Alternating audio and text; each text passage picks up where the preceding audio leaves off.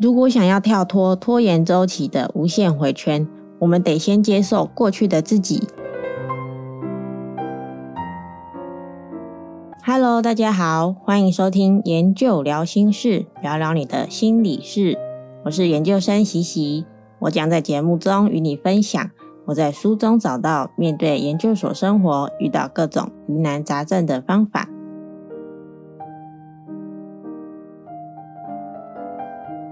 今天要介绍的书是《拖延心理学》这本书，相信各位听众都有过拖延的经验，不管是拖着作业不写、论文不写，或是拖延做任何自己想做和不得已一定要做的事，都是一个蛮难过的过程。重点是每次都会想说，下次真的不要再拖延了，然后每次都告诉自己这次要早点开始，但是最后还是会不断的重蹈覆辙，就像鬼打墙一样。百思不得其解啊！不管是看书中教的各种方法都没有用，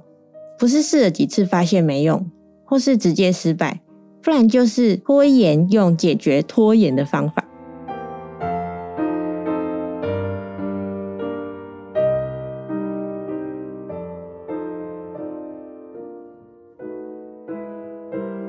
这本书除了教我们如何破解拖延之外，还从心理层面出发。带我们深入了解可能造成我们拖延的原因，最后可以真正的根除拖延的习惯。我会把这本书分成上下两集，这集会着重在造成拖延行为可能的心理状态，下一集再跟大家分享克服拖延的方法。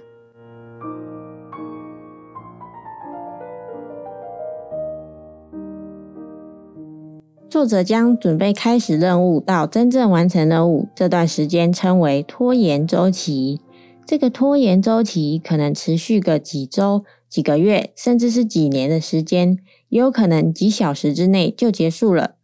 在这个周期里，每次我们想要开始做点什么的时候，心中就会出现一种声音。我觉得这个声音很像肩膀上的小恶魔。所以接下来我会把这个声音比喻成拖延小恶魔，来跟大家说明这个周期。大家可以自己想象，在这个情境当中，一开始你刚接下一个任务，你会告诉自己这次一定要早一点开始，觉得这次一定可以按照时间一步一步的完成。但是这个时候，你心中的拖延小恶魔就会出现，你会觉得自己没办法马上开始，总是有各种理由说服自己。现在还不用开始，没关系。总觉得还有时间，等之后再做就好了。等到过了一段时间之后，越来越接近提早开始的底线，你就会发现，诶，这次好像跟之前没什么不一样。等到提早开始的时机过后，你想要好好完成任务的想法又幻灭了。这个时候，你就会开始焦虑起来，感觉压力越来越大。你会告诉自己要赶快开始，但是这个时候，拖延小恶魔又出现了，小恶魔会让你觉得没关系，还有时间，可以再晚一点开始。随着时间继续流逝，我们还是没有开始做这件事。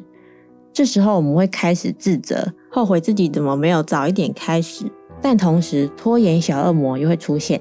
让你找各种之前一直不做的事来做，然后做完之后还很开心，或是安排一些可以让自己马上获得快乐的活动。比如找朋友聚一聚啊，玩游戏等等。过程中你努力让自己玩得开心，但是只要一想到事情还没完成，那种快乐的感觉就会马上消失不见，好像从来不曾存在过，像极了爱情。哦，不是啦，取而代之的是内疚、担心跟反感。这个时候你虽然觉得内疚。但是拖延小恶魔会给你希望，让你继续保有可以顺利完成任务的幻想。那种感觉很像是感觉自己可以在超短的时间内完美的完成当下这个任务，一直到我们发现奇迹没有发生，你还是没有开始，然后就觉得一定是自己有问题，为什么别人都可以顺利的完成？一直到最后一刻抉择时刻，拖延小恶魔终于消失了，你必须决定到底要做这件事，还是干脆直接放弃。第一个是坚持把它完成。当你开始做这件事之后，你只想赶快把事情做完，没有时间想要把事情做到多好。然后过程中你就会发现，哎，其实事情没有想象中的难啊，觉得很奇怪啊，之前为什么就是不早点开始？另一种是干脆直接放弃，你实在没办法忍受这种压力，继续逃避；不然就是认定自己一定没办法完成，所以干脆直接放弃。等到这次任务终于完成或放弃之后，你就会像上次结束拖延周期的时候一样，会告诉自己，下次绝对不要再拖延了。但是通常我们下次还是会继续拖延。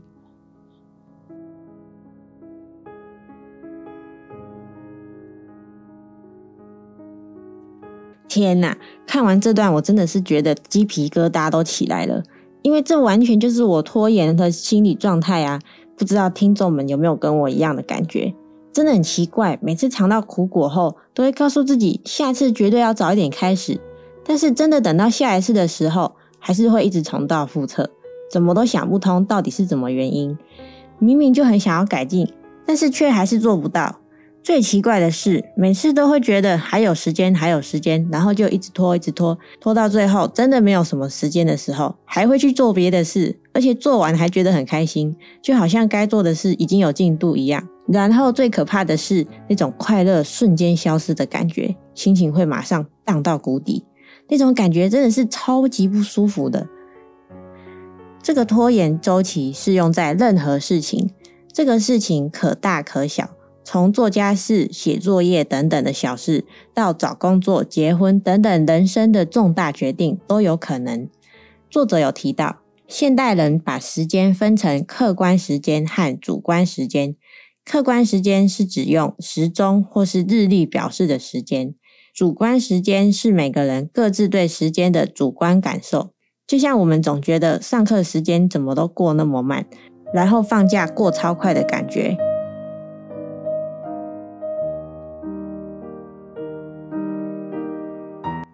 生命中的每个阶段都对时间有不同的理解。如果我们每个人生阶段没有拥有对应的时间理解，就可能会有拖延的现象发生。意思是说，像青年人通常不太在意时间流逝，但是如果一个成年人还停留在青年人的时间观念，工作就可能会出问题。所以，假如这个拖延周期发生在找工作，那我们可能就会觉得自己还有无限的时间，迟迟不去找工作。这个情况可能持续发生好几个月，甚至几年。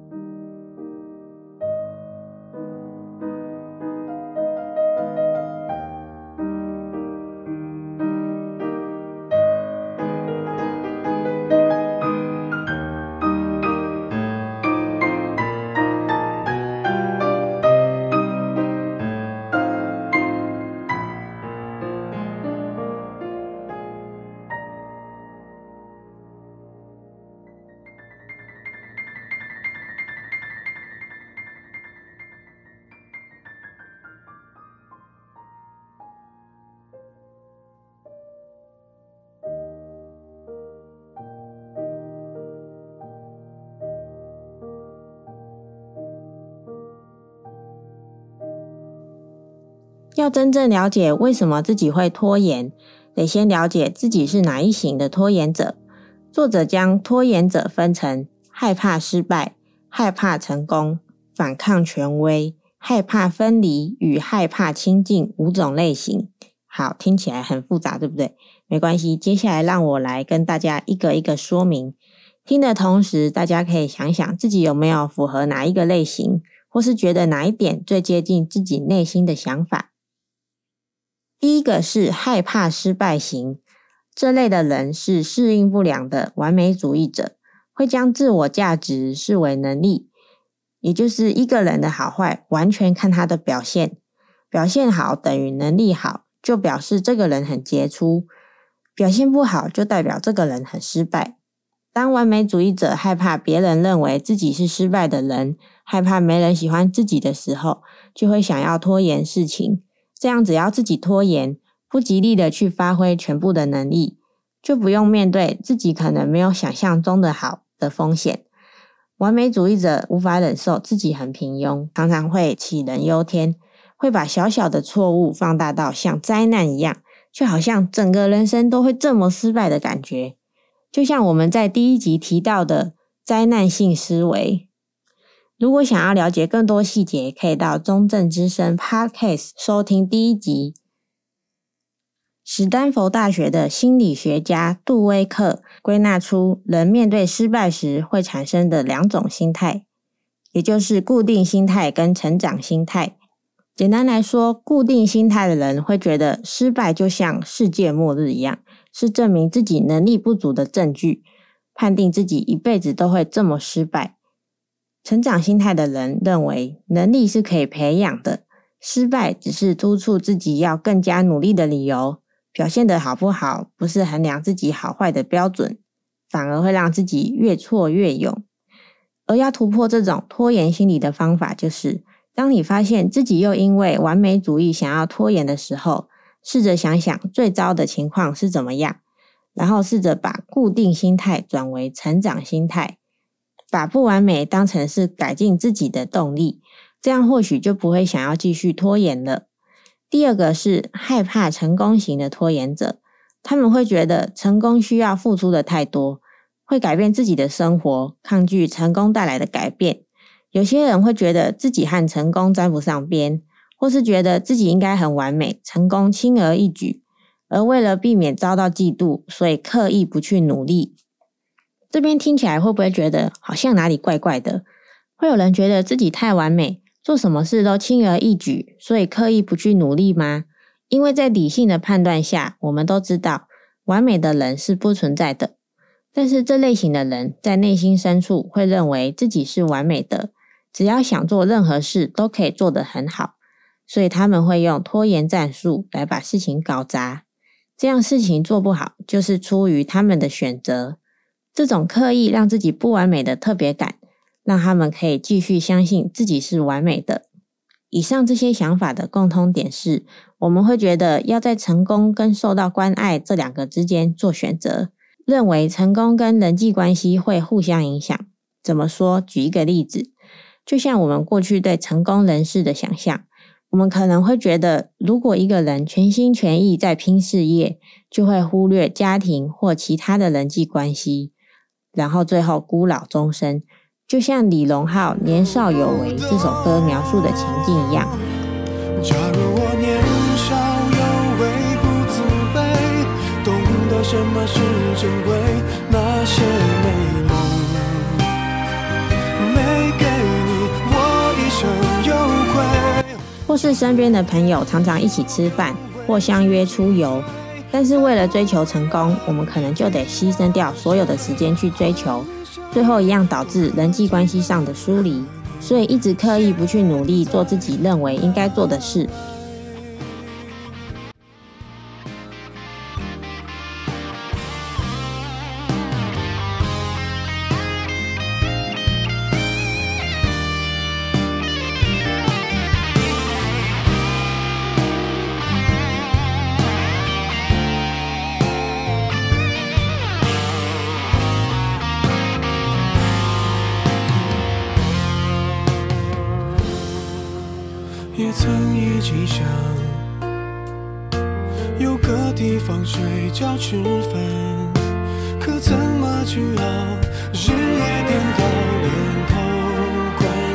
也凑不到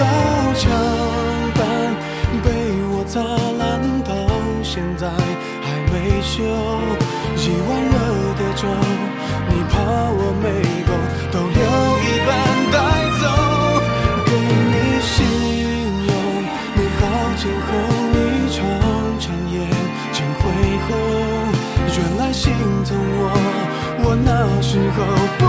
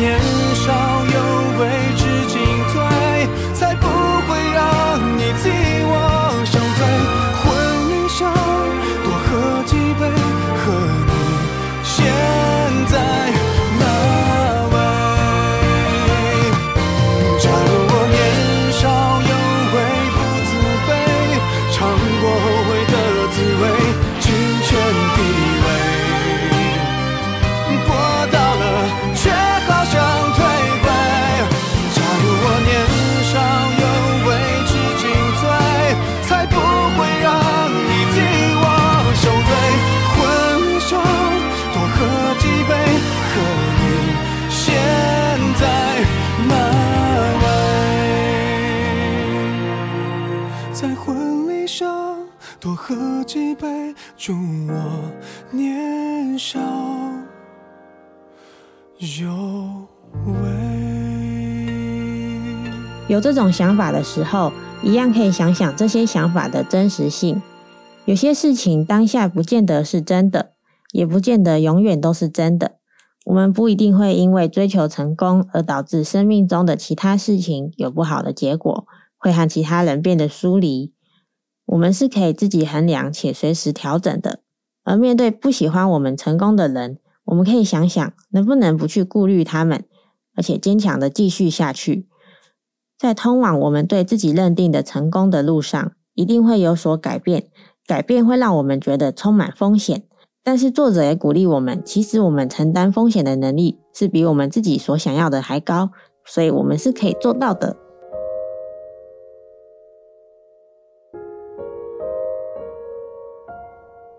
前面我们说完了害怕失败跟害怕成功型的拖延者，接着来说说反抗权威型与害怕分离或害怕亲近型的拖延者。反抗权威型是指，有任务要完成的时候，他们不喜欢这种被约束的感觉，会用拖延的方法来抵抗别人对他们的控制。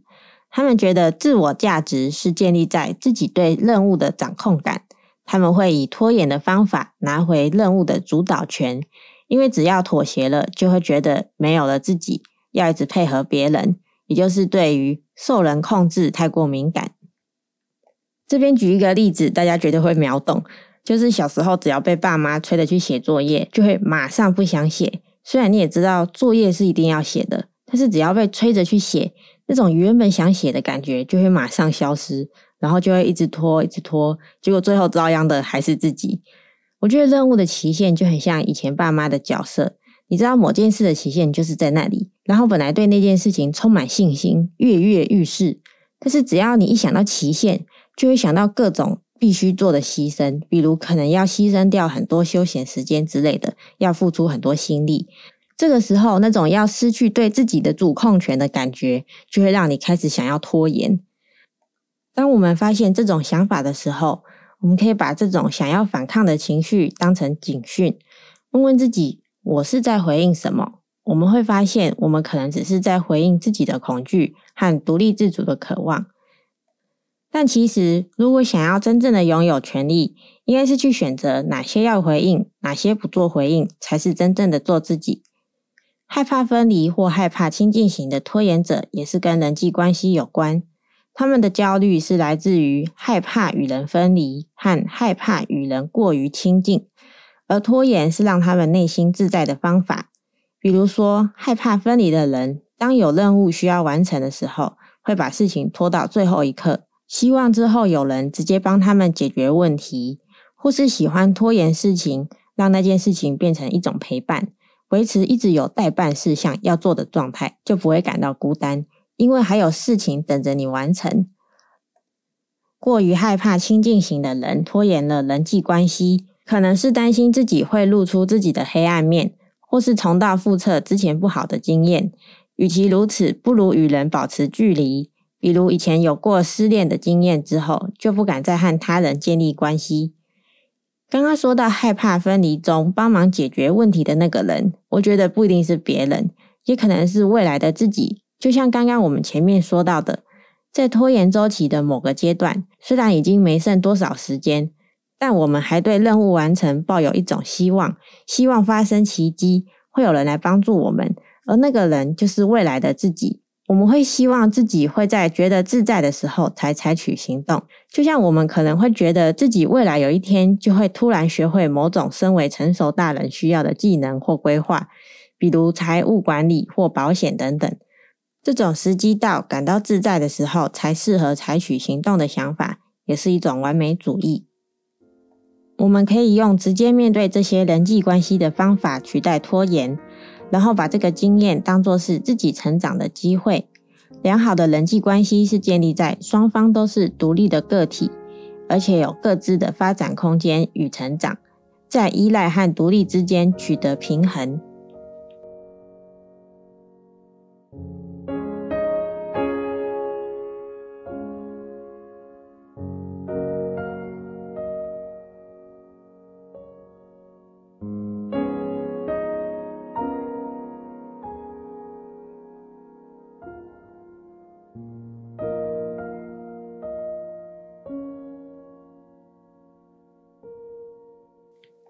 还记得上一集我们有提到，要改变习惯，就得放弃原本坏习惯带给我们的舒适感，